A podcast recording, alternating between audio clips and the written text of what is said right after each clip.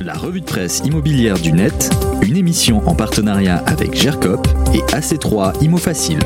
Radio-imo.fr Bonjour à tous. Dans l'actu IMO de la semaine, ça monte, ça monte, ça monte les prix de l'immobilier. En France, en banlieue et même les prix de la construction bondissent. Tenez, dans le Parisien, vous pourrez lire une interview de Thomas Lefebvre, le directeur scientifique auprès du site d'estimation Meilleurs Agents.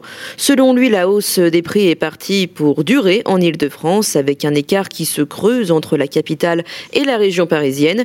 Il l'affirme, des villes comme Villejuive, Gennevilliers, Saint-Denis devraient tirer leur épingle du jeu.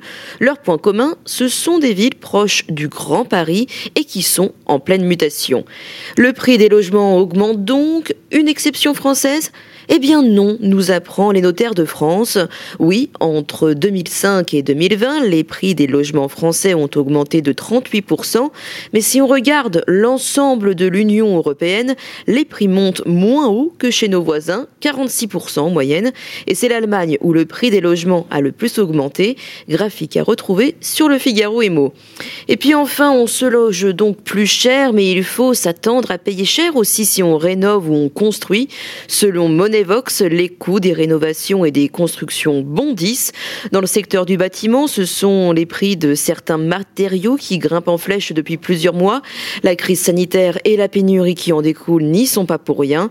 La hausse des prix est telle qu'elle frôle dans certains cas les plus 30% du prix de base. Et selon la Fédération française du bâtiment, ce n'est pas pour autant une raison pour différer ces projets, car il n'y a aucune certitude que les prix retrouveront leur niveau d'avant Covid c'est à retrouver sur le site de Boursorama. La revue de presse immobilière du net, une émission en partenariat avec GERCOP et AC3 Imo Facile. Radio-imo.fr